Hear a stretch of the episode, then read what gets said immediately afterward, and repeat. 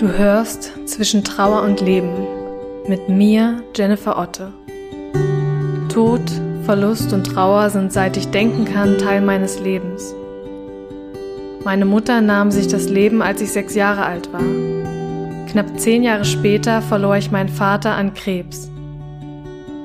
Meine eigene Trauer hat mich durch viele Höhen und Tiefen geführt und ist auch heute noch beständige Begleiterin meines Lebens.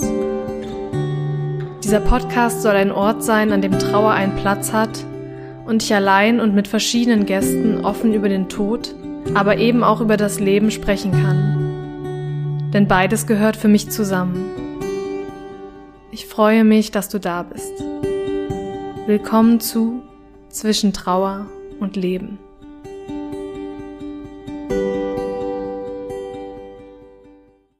Hallo und schön, dass du wieder da bist oder dass du vielleicht auch zum ersten Mal da bist. In diesem Falle herzlich willkommen zu diesem Podcast. Ich bin Jenny und das hier ist mein Podcast. Ich sag mal vielleicht auch meine Spielwiese für verschiedenste Themen um Tod, Sterben und Trauer. Einerseits meine eigenen Geschichten, meine eigenen Themen, von die ich auch von meinem eigenen Trauerweg mitgenommen habe oder auch von der Begleitung mit anderen Trauernden. Aber auf der anderen Seite kommen hier auch immer wieder Menschen zu Wort, die ich total interessant finde, inspirierend finde und die meiner Meinung nach ganz, ganz viel zu diesen Themen zu sagen und beizutragen haben. Und ein solcher Mensch ist heute im Podcast, nämlich der liebe Tom Schröpfer. Tom ist, wie er selbst sagt, Bestatter und Performer. Was genau das bedeutet und was wir uns darunter vorstellen können, wird er uns im Laufe der Folge verraten.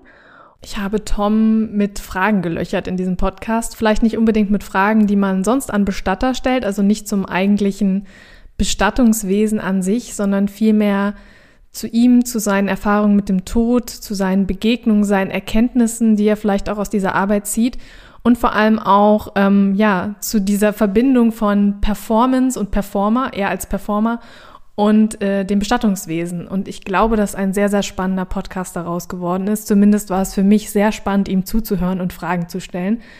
Und ich wünsche dir jetzt ganz, ganz viel Spaß mit dieser Podcast-Folge.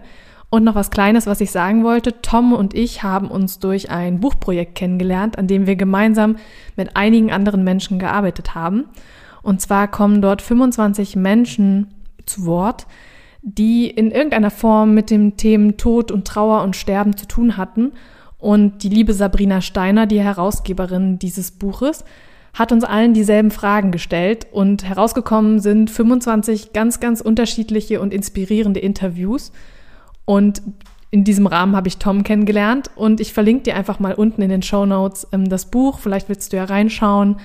Ich finde es sehr, sehr spannend. Ich finde es auch spannend, die Beiträge der anderen zu lesen und finde es ein ganz tolles Projekt, weil es einfach nochmal den Blick auf diesen Themenbereich lenkt und meiner Meinung nach auch dafür sorgt, dass ein offenerer Umgang mit Tod und Trauer möglich ist. Und dafür bin ich schließlich da oder dafür möchte ich ja auch eintreten. So, jetzt gar nicht mehr viel Geplapper drumherum. Ich wünsche dir ganz, ganz viel Spaß mit dieser Podcast-Folge.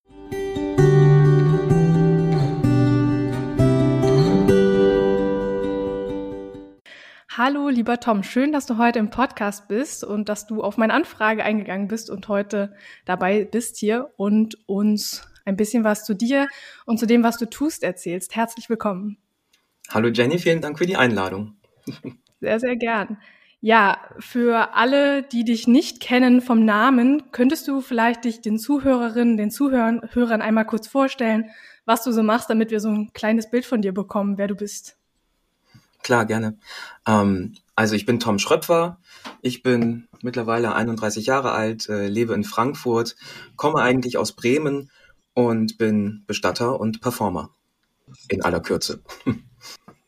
genau. Was das genau ist, erfahren wir ja wahrscheinlich noch im Laufe der Podcast-Folge, was wir uns darunter genau. vorstellen können.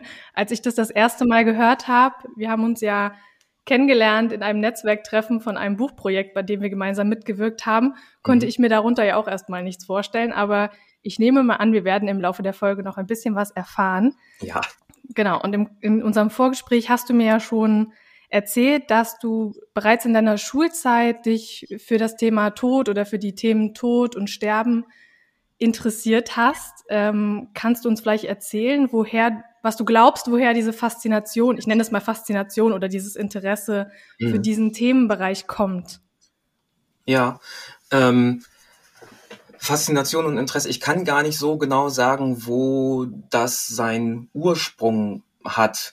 Ähm, aber ich ähm, hatte in meiner Kindheit verschiedene Begegnungen, jetzt nicht, aber so äh, verschiedene Ereignisse, die sich rund um den Tod gerankt haben, äh, weil einfach in der Familie meines Vaters ähm, verschiedene Leute, die ihm sehr nahe standen, innerhalb kurzer Zeit verstorben sind, was ich auch relativ spät erst rausgefunden habe.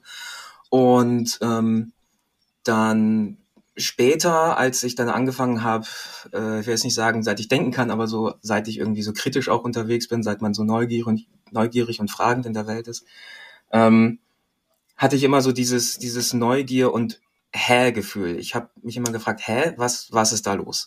Ähm, warum machen die Leute das so? Warum gehen die mit diesen Themen so um? Was, was genau machen die da eigentlich und warum machen die es nicht anders?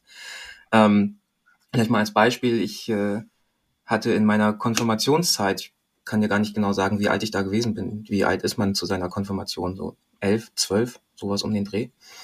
Ähm, Zehn, bin elf, ich bei ja. Ja, sowas, ne? Irgendwie kann es nicht mehr genau sagen. Jedenfalls, als ich Konfirmandenunterricht bekommen habe. Ähm, da erinnere ich mich an ein Erlebnis. Ähm, da bin ich mit dem Fahrrad durch unsere Ortschaft da in, im Vorort von Bremen gefahren und ähm, hatte wie gesagt, dieses äh, Hellgefühl bei mir und habe äh, zum ersten Mal wahrgenommen, dass es da einen zweiten Friedhof gibt. Nicht nur den um die Kirche drumherum, sondern es gab auch einen zweiten Friedhof. Ähm, und auf dem sah alles ein bisschen anders aus. Da stand halt keine Kirche und ich dachte immer, ja gut, Tod, Kirche, Friedhof, das ist das gehört irgendwie zusammen, sondern es war ein relativ modernes Gebäude. Mm, das sah eher aus wie eine Parkanlage, was da war. Und äh, da war, waren auch Teiche und kleine Flussläufe in der Nähe. Und ich fand das irgendwie schön. Ich bin darauf gegangen und ähm, bin auf eine Wiese gegangen, die frei war von Gräbern und hatte da einen wunderschönen Moment. Ähm, will jetzt nicht sagen, dass es spirituell war, aber irgendwas hat mich da gepackt. So. Äh, Fand es unheimlich angenehm dort. Und das war auf jeden Fall ein Erlebnis, das ich, über das ich gerne sprechen wollte. Ich habe keinen Gesprächspartner gefunden. Ich hatte einen oder habe ihn immer noch einen sehr engen Freund, äh, den ich damals darauf angesprochen habe, mit dem ich auch zusammen im Konfirmandenunterricht war. Das war für den No-Go. Als ich das Wort Friedhof erwähnt habe, waren bei ihm die Schotten dicht. Ähm, da konnte ich nicht mit ihm drüber sprechen. Das wäre ähm, ja unwürdig, es wäre unachtsam, was auch immer. Ich konnte mit unserer Pfarrerin nicht darüber sprechen. Ähm, auch sobald das Wort Friedhof und wie du warst da in deiner Freizeit äh, schottendicht ging nicht, konnte ich nicht drüber sprechen und ich habe auch keine Worte gefunden, um mit meiner Familie, äh, mit meinen Eltern darüber zu sprechen. Ähm, aber irgendwie war da was, das, das ich interessant fand. so. Ähm, ich hätte mich gerne darüber ausgetauscht. Ging aber nicht. ähm, und irgendwie hatte das was so völlig Normales und irgendwie hat es mich da hingezogen und ich war halt neugierig. Ähm, und die andere Sache war relativ spät in der Jugend, wie alt mag ich da gewesen sein? 19, 20, ähm, als mein Uropa verstorben ist. Der August. Ähm, das war einer, der seinem Namen alle Ehre gemacht hat. Der war tatsächlich ein August vor dem Herrn, ein Klapperklon schlechthin. Ein Witz nach dem anderen gerissen. Und ähm, ein sehr heiterer Mensch, ähm, und auch gar nicht unangenehm mit seinen Witzen, sondern wirklich, der hat die äh, Gesellschaft unterhalten. Und ähm, ja, ich habe ihn immer in meiner Kindheit als sehr witzigen Menschen wahrgenommen und der ist verstorben dann in meiner späten Jugend. Und ähm, dann waren wir auf seiner Trauerfeier und danach waren wir dann bei meiner Oma, also seiner Tochter, ähm, eine Woche lang zu Hause. Und für sie war es total wichtig zu sagen, so, wir sind jetzt ein Trauerhaus. Und das bedeutet, hier wird nicht gelacht. Das konnte ich nicht verstehen, gerade bei August nicht. Und das Lustige war, wir haben es tatsächlich dann auch einen Tag durchgehalten und am zweiten Tag ähm, haben wir uns halt an Begebenheiten mit August erinnert. Haben Witze von ihm nacherzählt, haben Situationen nachgestellt, einfach Erinnerungen geteilt, wie das ist, wenn man über Verstorbene redet. Und wir haben gelacht, herzhaft gelacht. Und meiner Oma ist das auch passiert so circa eine halbe Stunde lang und dann war aber irgendwie so, dann hat sich die Mine, ich will nicht sagen verfinstert, aber wurde wieder ernsthafter und äh, Jetzt ist aber auch mal wieder gut, weil wir sind ja eigentlich ein Trauerhaus. So. Und das war so eine, so eine Differenz, die ich nicht, nicht begreifen konnte sozusagen. Ich habe äh, ich hab den Teufel getan und da quergeschossen natürlich nicht, weil das war für sie äh, wichtig. Es war eine Form von Ehrerbietung, Würdigung, wem oder was gegenüber auch immer. Aber das war ihr wichtig, sich so zu verhalten und dann habe ich das natürlich auch so gelassen und trotzdem war es für mich äh, einer vollkommen anderen Generation aus dem Gefühl heraus völlig selbstverständlich, das, das war der, der große Teil von Augusts Persönlichkeit. Lachen und Freude. Warum denn nicht? Und ich habe sie lieb, meine Oma. Wir können doch heute ganz anders drüber sprechen als damals. Aber damals zu dem Moment war das wieder so ein Moment, wo ich dachte, hä? Aber warum denn? Das klingt, als wäre das sehr wegweisend für deinen Umgang mit dem Tod und dann deinen späteren Weg gewesen. Das waren auf jeden Fall so Momente, in denen ähm, sich sowas kristallisiert hat, sagen wir es mal so. So diese Neugier ähm, in den ganzen, also es hat mich irgendwie immer begleitet, äh, wenn mir irgendwie eine Serie, Six Feet Under kennen wahrscheinlich die meisten, die sich irgendwie mit den Themen Sterben, Tod und Trauer auseinandersetzen. Oder äh, irgendwie ein Radio-Feature oder ein Artikel, wenn mir was zugeflogen ist, das landete immer auf meinem Tisch und ich habe es gerne gelesen, ähm, weil mich immer diese Doppelung des Todes so fasziniert hat. Irgendwie steckt da eine Faszination drin in diesem, es ist das Außergewöhnlichste, wenn jemand verstirbt und gleichzeitig ist es irgendwie das Normalste auf der Welt. Dass, dass das, was lebendig ist, halt auch vergeht. Und diese Gleichzeitigkeit dieser beiden Extreme, das, das fand ich irgendwie immer faszinierend. Ja, und dann gibt's halt immer so Momente, in denen sich das ganz besonders herauskristallisiert und manifestiert, wie zum Beispiel der Tod von August. Kannst du uns vielleicht ein bisschen mehr erzählen zu deinem Dasein als Bestatter auf der einen Seite, auf der anderen Seite als Performer? Was können wir uns unter den beiden Dingen vorstellen? Ja, gerne. Ähm, dann dann fange ich mal beim Performer an, weil das äh, von der Reihenfolge her, von der zeitlichen Reihenfolge her eigentlich das erste war. Ähm, beziehungsweise kurz nach der Schule habe ich äh, ähm, weil ich mich halt so fas äh, fasziniert habe für äh, diese Themen Bestattungskultur und Trauer und Bestattungsarbeit, wollte ich ein Praktikum machen bei einem Bestatter. Habe mich bei der großen Bestatterkette in Bremen beworben und äh, habe dann komischerweise die Einladung äh, beziehungsweise das Angebot bekommen, Auszubildender zu werden bei denen ohne aber vorher Praktikant gewesen zu sein. Das fand ich ganz, ganz komisch. Also die haben mich als Praktikanten abgelehnt und gleichzeitig gesagt, wir möchten dich aber als Auszubildenden haben.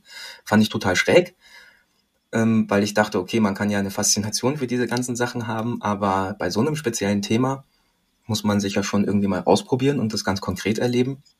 Deswegen habe ich davon Abstand genommen und habe mich meiner zweiten großen Liebe äh, gewidmet, dem Theater und habe an der Universität Bremen angefangen, ähm, Performance Studies zu studieren. Genau, und bin da relativ schnell ähm, in ein Theaterensemble reingerutscht, in dem ich heute immer noch Mitglied bin und ähm, in dem ich dann auch mittlerweile doziere. Und um das verständlich zu machen, ähm, an der Universität Bremen gibt es das sogenannte Zentrum für Performance Studies. Und das Zentrum für Performance Studies bietet verschiedene Studiengänge und Ausbildungsgänge an. Und es gibt das Herzstück dieses Zentrums für Performance Studies und das ist das Theater der Versammlung. Also dieses Ausbildungszentrum äh, oder dieses Institut hat ein, ein, eigen, ein eigenes Theater. Und das ist das Theater der Versammlung. Da bin ich Ensemblemitglied und am Zentrum für Performance Studies darf ich auch ein bisschen unterrichten und dozieren. So. Und ähm, diese, dieser Studiengang Performance Studies ist ein Zusatzstudiengang an der Universität Bremen. Das bedeutet, dass man den nur studieren kann als Zertifikatsstudium, wenn man an der Universität Bremen auch in einem anderen Fach als ordentlicher Student eingeschrieben ist. Und dachte ich mir, okay, das, was dich interessiert, ist Theater und dieser Studiengang. Dann suchst du dir ein Fach, was irgendwie ein guter Hintergrund dafür ist. Dann habe ich angefangen, Germanistik und Sport- und Bewegungskultur zu studieren. Und das waren dann so meine Hauptfächer, die ich studiert habe. Und ähm, genau, habe aber alles immer durch die Performance Studies Brille gesehen. Alle Themen, die ich angegangen bin. Und ähm, weil das so programmatisch ist am Theater der Versammlung und im Zentrum für Performance Studies, dass man eben nicht nur Theater um seiner selbst willen macht, sondern dass man immer guckt, was kann eigentlich das Theater, wozu ist es da ähm, eigentlich um in die verschiedenen Gesellschaftsbereiche, um in die verschiedenen Wissensbereiche rein zu diffundieren und da einen Austausch anzuregen. Ähm, genau, weil das sozusagen das Programm ist dieses Theaters, habe ich von Grund auf, vom Grund meines Studiums her gelernt, zu gucken, wie kann man die verschiedenen Sachen miteinander verweben und in einen Austausch bringen. Wie kann man Sachen, die scheinbar erstmal nicht zusammengehören, äh, in einen Raum bringen oder in einen, in, in kommunikativen Austausch, sodass das einen Mehrwert hat für alle Beteiligten. So arbeitet dieses Theater. Genau, die Aufgabe dieses Theaters der Versammlung ist es, äh, durch die verschiedenen Fachbereiche und die dort ansässigen Studiengänge zu vagabundieren und dort eben das, was vor Ort mit theoretischen und wissenschaftlichen Mitteln bearbeitet wird, Entschuldigung, dort dann mit den Mitteln der Kunst zu untersuchen. Das heißt, äh, in der Mathematik kriegen wir zum Beispiel einen Auftrag oder in der Informatik. Wir bearbeiten hier gerade dieses oder jenes Thema. Könnt ihr bitte mal in unser Seminar kommen und einen performativen, einen künstlerischen Beitrag dazu machen? Sagen wir natürlich super gerne. Und im besten Fall heißt das dann, es gibt einen Gegenstand, der irgendwie interessant ist. Und die gucken mit ihren theoretischen Mitteln, mit ihren wissenschaftlichen Mitteln drauf. Dann kommen wir, gucken mit der künstlerischen Perspektive drauf, indem wir eine Performance machen. Und ähm, im besten Fall entsteht an der Schnittstelle etwas, worüber man sich unterhalten kann, wo dann alle nochmal mit einem anderen, mit einem anderen Schnick rausgehen. Ja, das ist das, was das Theater der Versammlung macht. Und ähm, in meinem Germanistikstudium, in diesem literaturwissenschaftlichen Studium, hatte ich dann irgendwas, irgendwann ähm, dieses Gefühl der Sinnkrise, wie man das hat als Student an einem bestimmten Punkt. Und äh, mich gefragt, was genau machst du hier eigentlich? Äh, wozu ist es gut? Äh, äh, was ist der Mehrwert davon, auch für andere? Und ähm, ich habe für mich persönlich in dem Germanistikstudium keine befriedigende Antwort dafür gefunden. Und äh, während ich nach dieser Antwort gesucht habe, war so dieses andere Bedürfnis, äh, sich mehr mit Bestattungskultur auseinanderzusetzen, äh, kam gerade an dem Punkt dann natürlich immer wieder hoch, bis es dann übergelaufen ist und ich gesagt habe, nee, jetzt muss ich doch noch mal ein Praktikum bei einem Bestatter machen. Irgendwas ist da, was noch unbearbeitet ist. Und dann habe ich das gemacht, habe mich beworben bei einem kleineren Bestatter, nicht bei der großen Bestatterkette in Bremen, sondern bei einem kleinen Bestatter, der zu dem Zeitpunkt war das Unternehmen, glaube ich, zwei Jahre alt, mh, mm, relativ frisch auf dem Markt und auch ein bisschen alternativer angehaucht, ähm, ein bisschen offener, etwas bunter nach außen hin die Präsentation. Ähm, hat mir zugesagt in dem Moment und äh, ich wurde angenommen als Praktikant und als ich dann da äh, zum Praktikum war, hat es auch gefunkt zwischen mir und der Belegschaft. Es hat gut funktioniert und seitdem bin ich, äh, habe ich mir erst ein bisschen Zubrot neben dem Studium verdient, Sinn gefunden in dem, was ich tue und äh, dann eine halbe Stelle und dann eine ganze Stelle gehabt und bin so als Quereinsteiger immer weiter reingerutscht und habe dann über Zusatzausbildung, Fortbildung mich ein bisschen qualifiziert, auch mehr hintergründlich, nicht nur Learning by Doing. Und das heißt also, ich bin da quer eingestiegen und habe mir erst neben dem Studium ein bisschen was verdient und dann hat sich das irgendwann so peu à peu ins Gegenteil verkehrt. Dann war ich Vollzeitbestatter und habe nebenbei mit ähm, den, ja, mein Studium abgeschlossen. Und jetzt verdiene ich als Bestatter Geld und äh, konnte zum Glück diesem Theater treu bleiben und bin da jetzt auch im Ensemble noch mit drin und dann äh, an Wochenenden oder wenn ich mir mal Urlaubstage nehmen kann, ähm, haben wir Auftritte in unterschiedlichsten gesellschaftlichen Kontexten. Das ist nicht nur in universitären Zusammenhängen, auch in, auch in Gesundheit, Wirtschaft, Kultur. Ähm, und als Dozent dann halt an freien Wochenenden die Ausbildung mitgestalten. Genau.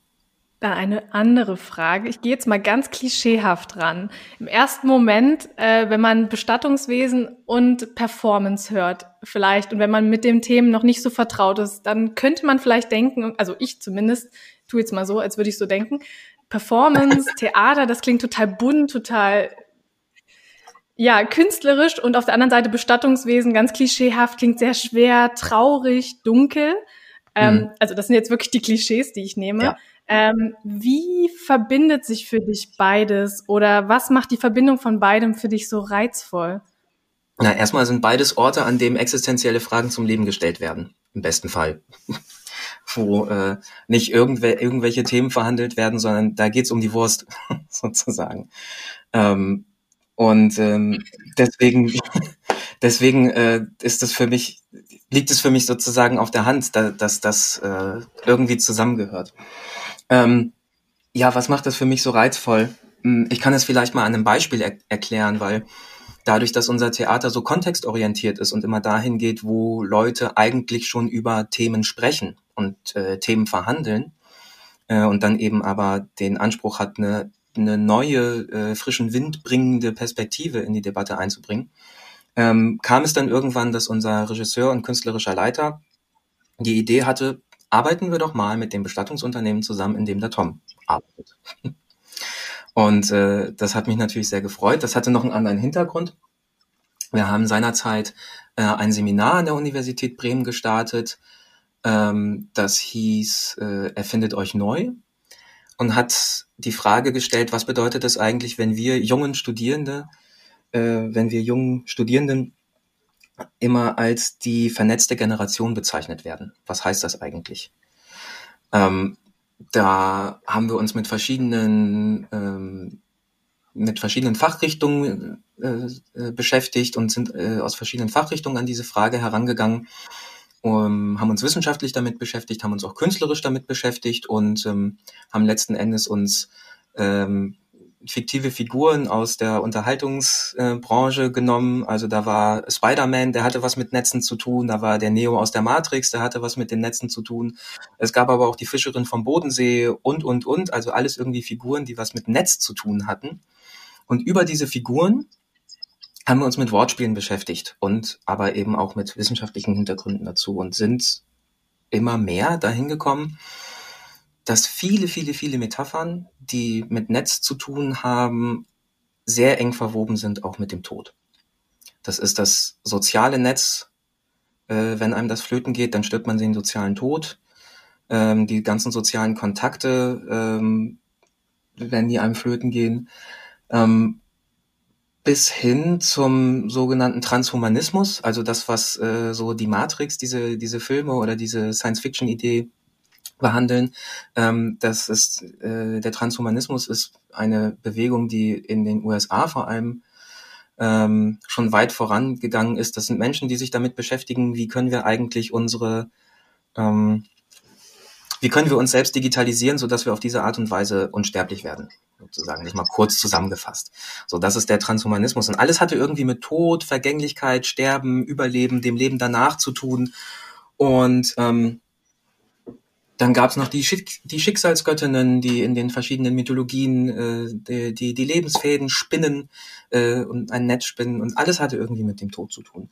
Und gleichzeitig ist die Idee aufgekommen, noch mit diesem Bestattungsunternehmen zusammenzuarbeiten. Und so haben wir letzten Endes ähm, die Performance am seidenen Faden entwickelt und inszeniert und in diesem Bestattungsunternehmen aufgeführt in mehreren Aufführungsblöcken. Und ähm, wir hatten den Anspruch, kein spezielles Bühnenbild irgendwie äh, aufzubauen, sondern mit den ganzen Utensilien, die dort vorhanden sind, ähm, ja, eine Performance zu inszenieren. Und es war letzten Endes eine keine stringent erzählte Geschichte, die wir an diesem Abend äh, inszeniert und äh, aufgeführt haben, sondern es waren eher Situationen, die wir ähm, ja, wie soll man das sagen, äh, ins Leben gerufen haben, sozusagen. Und zwar, indem wir Gedichtabend gemacht haben, beziehungsweise wir haben verschiedene äh, Gedichte inszeniert und gesprochen, aber zur Performance gehörte auch, dass, ähm, dass es das Probeliegen im Sarg gibt zum Beispiel. Zur Performance gehörte auch, dass da auf der Bühne drei Schicksalsgöttinnen sitzen ähm, und die ganze Zeit an einem PC irgendetwas programmieren, was per Beamer an die Wand geworfen ist. So, das war so unser lustiger Kniff, dass früher die Schicksalsgöttinnen an ihrem Webstuhl saßen und heute sind halt Programmiererinnen, weil sie müssen ja auch irgendwie modernisiert werden. Ähm, und sozusagen den Lebenscode, den Lebenscode der einzelnen Leute schreiben. Ähm, genau, und so ist eine Performance entstanden, die sich rund äh, um diese Themen bewegt hat. Was hat das Leben mit dem Tod zu tun? Und das in dem Bestattungsunternehmen mit Urnen als Spielmaterial. Wir hatten auch einen, einen Lostopf, der war dann natürlich eine Losurne, im doppelten Sinne, lustig. Und ähm, dann gab's den, äh, den Sarg, in dem Probe gelegen werden konnte. Es äh, äh, ein Sarg, der sich plötzlich geöffnet hat, wo unser ältester Spieler, der Manfred, rauskam. Und ähm, ein besonderes Erlebnis war dann immer, wenn äh, es ist tatsächlich zweimal passiert, wenn eine hochschwangere Frau sich in einen Sarg gelegt hat und dann tatsächlich auch darum gebeten hat, ähm, den, dass das Sargoberteil geschlossen wird. So, das war ein besonderes Erlebnis, weil ich bin in dieser Situation derjenige, der die Spielregeln für diese Situation erklärt und ihr dann auch erklärt, so, du kannst dich jetzt da reinlegen und ich schließe gleich das Oberteil und du kannst da drin so lange liegen, wie du möchtest. Und wenn du der Meinung bist, es ist genug, dann klopfst du von innen und dann mache ich es wieder auf. Und dieser Moment, wenn das Sargoberteil geschlossen wird, gerade bei einer hochschwangeren Frau, dieses Schlucken, was da durch das Publikum geht, das ist mit Worten gar nicht zu beschreiben. Das ist zum einen ähm, was irgendwie ein ganz schräges, außergewöhnliches Bild. Für manche ist es einfach nur lustig. Für manche ist es ganz grenzwertig. Und für alle ist es auf jeden Fall eine Anregung, um nach der Performance im Nachgespräch ein gutes Gespräch zu führen. Und ähm, was uns da gelungen ist oder was diese Performance geschafft hat, ähm, auf eine besondere Art und Weise, es hat mich immer sehr gefreut, ist, einen, einen Austausch in Gang zu setzen. Einen kreativen Austausch. Es gibt, also zur Arbeitsweise des Theaters der Versammlung gehört immer ein Nachgespräch mit dem Publikum. Performances sind sozusagen immer die Vorarbeit, um sich im Anschluss anders über die eigentlich schon bekannten Themen auseinandersetzen zu können. Und die Gespräche danach waren einfach, die waren einfach immer toll. Weil es so ein bisschen ist wie, ähm, man sagt auch im, im Fußball auch immer, es gibt irgendwie 80 Millionen Bundestrainer und alle wissen es besser. So. Und jetzt seit einem Jahr sind wir auch irgendwie alle 80 Millionen Virologen und alle haben eine Meinung und alle sind Experten. Aber bei Trauer- und Abschiedsthemen ist da irgendwie mehr ist da mehr Wahrheit als äh, Albernheit dran an dieser Aussage. Ich glaube, im Bereich Trauer, im Bereich Abschied nehmen ist jeder und jede auf seine Art und Weise eine Expertin. Ähm, und das gilt es ernst zu nehmen. Und in diesem Austausch danach, mit diesem kreativen Input davor, war es einfach unheimlich spannend von den Leuten zu hören, wie nehmt ihr das wahr? Was habt ihr wahrgenommen und auf welche Gedanken hat euch das gebracht? Ist das irgend, ist das nur Quatsch oder hat hier was stattgefunden, was euch irgendwie weiterbringt? Was interessiert euch? das waren tolle Abende. Das klingt so spannend. Ich habe dir das schon ja schon mal gesagt, dass ich so gern dabei wäre, wenn das nochmal stattfindet. Auch die Dialoge danach oder oder die ähm, Gespräche, die danach stattfinden, das stelle ich mir so interessant und spannend vor, was da alles ähm, so zusammenkommt. Ähm, jetzt hast du schon gesagt, so, gerade am Ende, ähm, dass du dir erhoffst, dass ja auch jeder irgendwie was mitnimmt von diesem Abend oder von von diesen Begegnungen, Performances. Ähm, was ist es denn, was du mitnimmst aus deiner Arbeit und aus den vielfältigen Begegnungen mit dem Tod für dich und für dein Leben? Ja, zum einen das, was äh, die meisten Leute, die sich mit Tod und Trauer und Abschied äh, auseinandersetzen, sagen, zu Recht sagen, äh, dass äh, den Memento Mori-Gedanken. Ähm, wir, die wir mit mit dem Tod alltäglich sozusagen konfrontiert sind, haben einfach häufiger die Gelegenheit, uns unserer eigenen Endlichkeit und auch der der anderen bewusst zu werden. Ich sage nicht, dass das in jeder Begegnung funktioniert. So, das ist ja immer ein Unterschied, ob man etwas weiß oder ob man etwas begreift, ob es einen auch wirklich körperlich packt und man da wirklich von einer Erkenntnis durchdrungen ist. Aber wir, die wir halt alltäglich mit diesem Thema zu tun haben, kommen häufiger in die Situation, in die Richtung getriggert zu werden sozusagen. Und wenn das tatsächlich mal passiert, dann ist das ähm, toll es macht unheimlich Freude, weil man auf diese Art und Weise immer wieder, und wenn es nur kleine Situationen sind, sensibilisiert wird für den Augenblick, äh, für das, was tatsächlich wichtig ist, auch wenn es hochgestochen klingt. Ähm, es hilft dabei, die richtigen Entscheidungen zu treffen. Ähm, und ähm, ja, sich anderen intensiv zu widmen. Dieses Memento Mori-Gefühl ist echt, ist echt wertvoll. Das ist das eine. Und äh, das andere ist ähm, Neugier. Ich habe am Anfang schon mal von, ähm, von diesem Hä-Gefühl gesprochen. Ich glaube, das habe ich bis heute glücklicherweise und beziehungsweise ich habe es auch durch dieses Bestatterdasein ähm, immer noch. Ähm, ich spreche in dem Zusammenhang gerne über die Figur Scully aus Akte X, die du wahrscheinlich auch kennst. Ähm, es hängt, hängt gerade das Bild. Ja, ich sehe dich nicken. Ja, ähm, äh, Scully, die ja Mulder in Akte X zur Seite gestellt wird, ähm, um ihn sozusagen ein bisschen aus seinen Luftschlössern zu holen. Also er als der äh, Träumer oder derjenige, der immer so ein bisschen rum äh, rumfantasiert und immer nur Paranormales sieht und so weiter und Aliens und Geister und so. Und ähm, Scully wird ihm zur Seite gestellt, um ihn so ein bisschen zu entlarven und aufzudecken. So, die ist Naturwissenschaftlerin, die soll das Ganze mal auf den Boden der Tatsachen holen. Und Scully ist aber auch ein sehr ähm, eine eine sehr integre Person, so so geschrieben und gespielt von Gillian Anderson. Und äh, die sagt, ja, ich werde das alles anhand der Naturwissenschaften beschreiben, aber ich werde zu keinem Zeitpunkt das, was ich nicht erklären kann, als nichtig abtun, sondern ich werde beschreiben, das und das ist geschehen und das und das kann ich daran nicht erklären. So, das heißt nicht, dass das Blödsinn ist oder dass das weg ist, sondern es, ich kann es einfach mit dem, was ich kenne, nicht beschreiben. Punkt. Und ähm, so geht's mir in manchen Begegnungen mit dem Tod auch. Ob es jetzt Verstorbene sind oder ob es Angehörige sind, ähm, sei mal dahingestellt. Aber mit Verstorbenen ist es immer so, äh, dass, also das ist was, was ich für mich mitnehme tatsächlich aus diesen Begegnungen. Das sind auch nur in Anführungsstrichen Menschen. Und so wie es mit Menschen ist, die, die du neu kennenlernst oder denen du das erste Mal begegnest, bei manchen stimmt auf Anhieb die Chemie, ähm, andere nimmst du gar nicht wahr, weil sie aus irgend, weil sie halt vorbeigehen. So, man muss ja nicht mit jedem eine enge Beziehung aufbauen. Und bei anderen stimmt die Chemie so gar nicht. Und du merkst so, nee, ähm, nicht mein Fall oder wir passen nicht zusammen. Ähm, und so ist es auch mit Verstorbenen. Es gibt häufig irgendwie, ein, also für mich zumindest, es gibt einen Eindruck zu dem Verstorbenen. Ist der noch nah da? Ist der schon weit weg? Ich bin mir nicht mal sicher, ob diese, diese Formulierung stimmig ist. Es ist eine Hilfsformulierung, ne? Aber irgendein Gefühl gibt es zu dem Verstorbenen. Und sehr, sehr häufig, also meistens und häufig ist es dann aber auch so, ja, da ist ein Verstorben, da ist ein Mensch. Okay, und jetzt helfe ich den Angehörigen, ähm, die Situation begreiflich zu machen und helfe und unterstütze sie dabei, etwas abzuwickeln, so blöde das vielleicht auch klingt, weil im besten Fall ist es eher eine Begleitung und keine Abwicklung, ist ja klar. Ähm, aber was ich damit meine, ist, dass es nicht bei jedem Verstorbenen Klick macht und man nicht zu jedem eine Verbindung hat. Aber das meine ich mit der Neugier. Ähm, es ist jedes Mal anders. Es gibt natürlich Ähnlichkeiten, so wie auch, äh, wenn man jemandem die Hand schüttelt, es immer Ähnlichkeiten gibt. Das ist eine ähnliche Geste und trotzdem ist es jedes Mal anders, eine, neu, eine neue, einer neuen Person zu begegnen. Und das macht neugierig. Ja. Möchtest du uns zum Abschluss noch irgendwas mit auf den Weg geben? Egal was.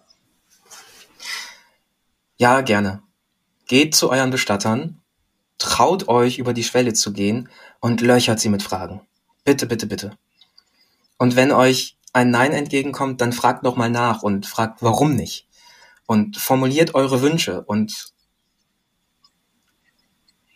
formuliert eure Wünsche auch ein zweites Mal und sucht euch den Bestatter, der zu euch passt oder die Bestatterin, die zu euch passt. Es ist, wie ich es auch gerade mit den Verstorbenen gesagt habe, es sind auch nur Menschen in Anführungsstrichen und ähm, es ist gut, über ein, zwei, drei, vier Schwellen zu gehen und einfach mal zu gucken, was machen die, wie, wie, wie ist das mit denen? Ähm, und es gibt so viele, mh, hm, einerseits Ammenmärchen und andererseits einfach kursiert auch viel, viel Unwissenheit über die Abläufe äh, zwischen äh, Tod und Bestattung. Ähm, es ist, glaube ich, gewinnbringend auch für die eigene Vorbereitung, wenn man, also für den eigenen Tod, aber auch für die Vorbereitung, wenn man mal in die Situation kommt, die Bestattung von jemandem äh, handhaben zu sollen. Ähm, es ist hilfreich, da mal Fragen gestellt zu haben. Geht hin, Geht hin, löchert sie mit Fragen. Es ist ihre Aufgabe, euch zu begleiten. Vielen Dank dafür. Es ist, glaube ich, total wichtig, dass du das nochmal sagst. Ich merke das ja auch in der Trauerbegleitung, dass es ähm, immer mehr Menschen oder generell, dass es Menschen gibt, die zu mir kommen und sagen, ah, ich habe gar nicht gewusst, dass das möglich ist. Und ich habe in dem Moment, weil ich ja, also als Betroffener ist man ja auch vielleicht erstmal, wie du sagst, nicht in der Situation, dass man die Abläufe äh, durchblickt und weiß, was es für Möglichkeiten gibt und wie eine Trauerfeier aussehen kann ähm, dass viele im Nachhinein dann sagen, ach, ich habe gar nicht gewusst, dass ich, dass wir das hätten machen können oder darum hätten beten, äh, bitten können. Genau. Ja, genau. Ja. Ja, ja, ja, ja. Bei einem Nein immer noch mal nachfragen oder auch gerne äh, sogenannte doofe Fragen oder unsinnige Fragen stellen. Auch wenn ihr irgendwie einen Kostenvoranschlag bekommt oder äh, euch ist was unklar auf der Rechnung, fragt nach, was sind da die Details? Gerne, gerne. Und es ist die und gar nicht mal, um sie irgendwie aufs Glatteis zu führen oder was weiß ich. Viele BestatterInnen, die ich kenne, reden auch gerne drüber und erzählen was von ihrem Handwerk und sehen sich ja auch selber als Begleiter und äh, wenn es da Redebedarf gibt, sehen sie sich auch als Unterstützer, um da eben aufklären zu können. Also das ist kein wortkarges Volk. Ja, was ich mir auf jeden Fall merken werde aus dieser Folge ist der Hä-Moment. Den kann man vielleicht auch in dem Zusammenhang dann ganz gut anbringen. Immer, ja. Ja. Was du gesagt hast. Hä? Hä? Ja, gerne. Ja, super. Vielen, vielen Dank, Tom, dass du im Podcast warst und dass du dich meinen Fragen gestellt hast und uns so Einblick gegeben hast äh, in deine Gedanken, in das, was du tust. Und ja, vielen Dank. Vielen Dank dir und äh, vielen Dank auch für diesen Podcast.